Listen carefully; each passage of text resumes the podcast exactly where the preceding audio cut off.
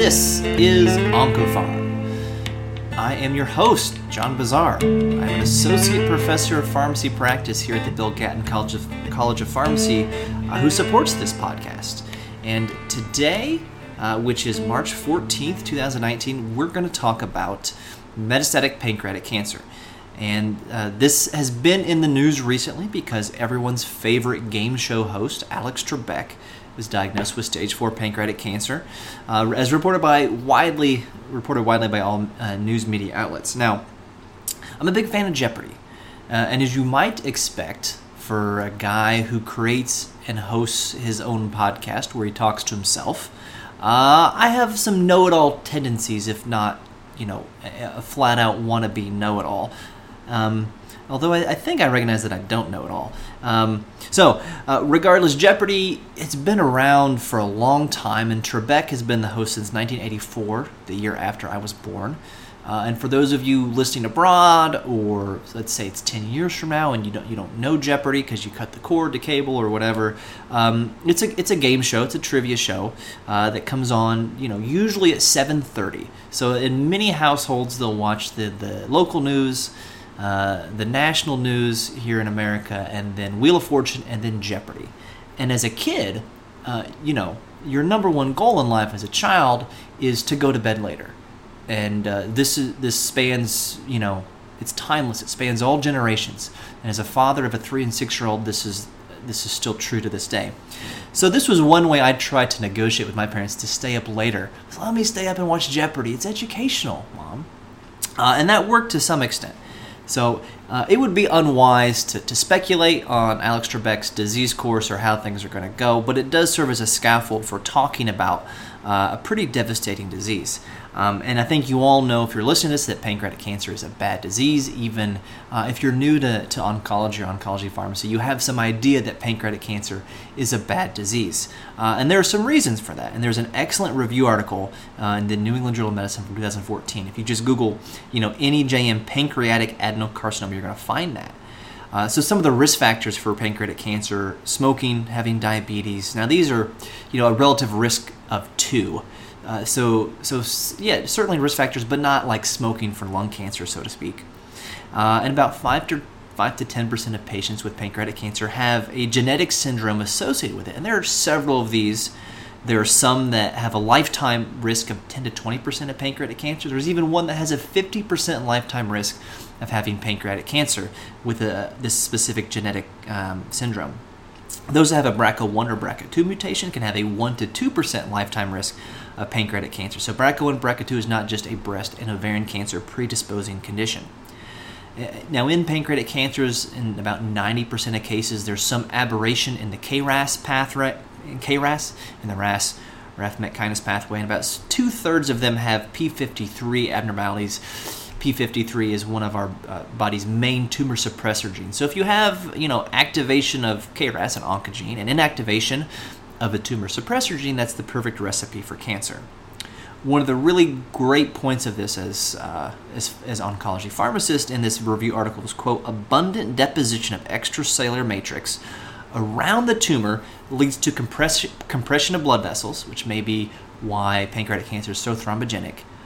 But in, in addition to that extracellular matrix that's so dense, compressing blood vessels, it does limit drug delivery. And if we can't get drug to the cancer, we can't kill the cancer. So uh, that's some background. I'm going to move into some of the landmark studies. We're going to talk about three big landmark studies in the treatment of metastatic pancreatic cancer, and one study that's not so landmark. So let's go back to 1997. Burris III and colleagues in JCO are writing. Now, 1997 is more than 20 years ago. So this is the year Titanic came out. And I may be the only person uh, on the planet that has not seen Titanic, but I haven't. It's really long. My favorite movie of that year was Good Will Hunting. I can't believe it's that old. So this study compared uh, gemcitabine to 5-FU in metastatic pancreatic cancer. Now the gemcitabine dose was 1,000 milligrams per meter squared weekly times seven weeks then a week off, then weekly times three, a week off, weekly times three, week off. In practice, many patients, if any, can handle uh, the full dose of gemcitabine every week for seven weeks. They end up with thrombocytopenia and can't tolerate it. So many oncologists will start at the three weeks on, one week off, or even two weeks on, one week off. And this is important when we think about the survival rates we see because this is a regimen that's likely more aggressive with even gemcitabine than is seen in the community. so patients got gemcitabine or 5-FU, a 600 milligram per meter squared bolus once a week, every week. One of the things that makes this study very notable is that the primary endpoint in this study, and this is a study folks refer to when they say gemcitabine was approved based on um, you know, quality of life. The primary endpoint is clinical benefit, which is, consisted of uh, three measures pain, functional impairment, and weight loss. So the clinical benefit rate with gemcitabine was 23.8%. So 23.8% of patients had, uh, you know, no worsening of pain or an improvement in pain on gemcitabine, or um, they maintained their same functional status or improved their functional status they maintained their weight or they gained weight. So 23.8% clinical benefit with gemcitabine compared to 4.8% with 5FU. And that's what got gemcitabine FDA approved. As a secondary measure, there was a statistically significant, again, as a secondary endpoint, uh, an improvement in median overall survival with gemcitabine, 5.6 months with gemcitabine compared to 4.4 months with 5FU. And you might even consider 5FU to be what you would get with placebo. So, with the best treatment at, that you could get 20 years ago with gemcitabine, six month median overall survival. Uh, let's go move forward 10 years to 2007 to the study that's not really a landmark study. So, 2007, uh, there is a criticism today about movies. Why are we talking about movies so much? I don't know. Um, but there's a criticism about movies in America that too many of them are sequels or they're part of a franchise. There's not anything necessarily new. Uh, so here are the top grossing movies in order from 2007 Superman 3, Shrek the Third, Transformers, Pirates of the Caribbean, one of the sequels, Harry Potter and the Order of the Phoenix. Um, Juno came out in 07, like Juno. No Country for Old Men, love No Country for Old Men, read the book too. Uh, so anyway, and this is the year that we get gemcitabine compared to gemcitabine plus erlotinib. And maybe now you know why this isn't a landmark study because we don't really use erlotinib anymore. So this came out in JCO 2007 by Moore and colleagues. This study got erlotinib approved. Median over, overall survival with gemcitabine 5.9 months, very similar to 5.6 months seen 10 years earlier. And again, we're not supposed to make those comparisons between study because patient demographics could be different, inclusion exclusion criteria could be slightly different. Um, but we'll see that those numbers hold up for gemcitabine. So 5.9 month median overall survival with gemcitabine compared to 6.2 month 6.2 months with erlotinib. That was statistically significant. That did get erlotinib FDA approved for pancreatic cancer at a dose of 100 milligrams a day in conjunction with gemcitabine. If you teach primary literature evaluation to learners and you want to find an example of a study that shows statistically significant improvement that is not clinically significant, this is probably a good study to use to teach that point. Uh, and so, again, nowadays we don't use erlotinib uh, for these patients. Uh, let's go to 2013 now for the next landmark study I'm going to talk about. We're going to go back to 2011 for the last study, though. But in 2013, Von Hoff and colleagues are writing in the New England Journal of Medicine a comparison of gemcitabine versus gem plus plus Abraxane. Now, in 2013, since we're talking about movies, this is your Dallas Buyers Club came out, which is looking at the early days of treating HIV and AIDS in America and has a really nuanced and, and interesting depiction about patients enrolled on clinical trials and now some of the first patients to receive AZT were harmed because the dose was too much and they developed myelosuppression because the researchers didn't know the right dose and subsequently learned that the dose needed to be lessened and then it worked fine for the HIV without causing as much myelosuppression. So, kind of an interesting look at clinical trials, which are very important to advancing what we know uh, about pharmacy and or about oncology. So, anyway, back to this gem versus gem-Abraxane. That same dose of gemcitabine weekly times seven uh, with a week off, then weekly times three, followed by four. Median overall survival for gemcitabine was 6.7 months. Gem plus Abraxane, which is nanoparticle albumin bound paclitaxel, and that was dosed at 125 milligrams per meter squared for three weeks on, one week off. So 6.7 months with gemcitabine compared to 8.5 months with gemcitabine plus Abraxane. So almost a two month improvement in median overall survival.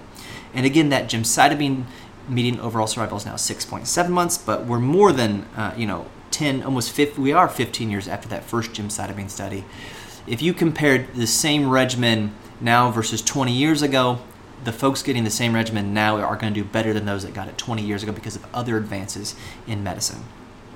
So now let's go to the fourth and final, no, sorry, the third and final of our landmark study that we're going to talk about. And this was published uh, by Conroy and colleagues in 2011 in the New England Journal of Medicine. This is the year Moneyball came out, which was based on a fascinating book looking at um, uh, the Oakland A's, a, a Major League Baseball team that didn't have a ton of money, so to stay competitive, they targeted undervalued players. So players who they could get on the cheap that had some sort of value no one else saw. And this has now become a term that people use about the money ball of banking or the money ball of education or the money ball of medicine, are trying to find uh, avenues or, or characteristics that are beneficial that no one else has quite seen yet, and therefore you can get them on the cheap. And this is a, you know, drug development has somewhat taken on this approach of can we, instead of spending lots and lots of time and money finding new compounds, can we look at old compounds that maybe can be reused in different ways that can be beneficial? Uh, also, this is the year 50 50 came out, a movie about a cancer diagnosis where, guess what? 50 50 if the guy will live. Uh, and I only point this, this movie out because it has a great depiction. It's about a minute and a half of what happens to a patient uh, in this movie when he receives his cancer diagnosis, and how after the word cancer is mentioned, everything else the oncologist says is not heard because all he's focusing on is the cancer diagnosis. Uh, so, anyway, gemcitabine compared to FOLFIRINOX. So gemcitabine is dosed the same way it is in all these studies because uh, it's the FDA reference uh, dosing. Now, in, again, in clinical practice, very few patients receive this dose compared to FOLFIRINOX. Median overall survival for gemcitabine, 6.8 months.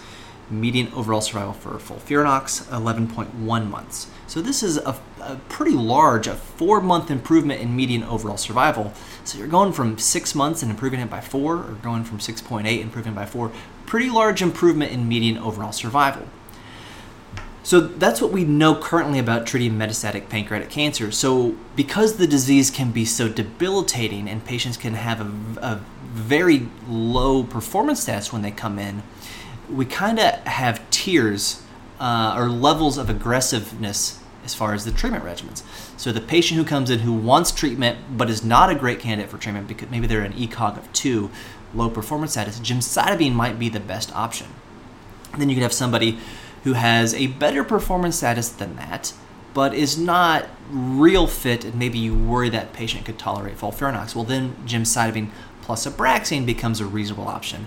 And then for someone who comes in a young patient, real fit, ECOG zero, newly diagnosed, really wants to be as aggressive as possible, you have FOLFIRINOX. And hopefully in the future we'll get better treatment options as well, uh, because as, as we all know, it is a bad disease, and, and everyone wishes everyone with this disease the best. Thanks for listening. Um, it's always a pleasure to uh, to talk to you. I would uh, encourage you to and be delighted if you would follow me on Twitter at FarmDTNib. Follow the podcast at OncopharmPod. If Instagram uh, is working, you can find me there uh, at OncopharmPod. Uh, and I would also would love it if you go to the iTunes store, give us a five star rating or a nice review. Tell me what you want to hear next week, and we'll make it happen. Uh, but as always, thanks for listening, and remember, doses matter.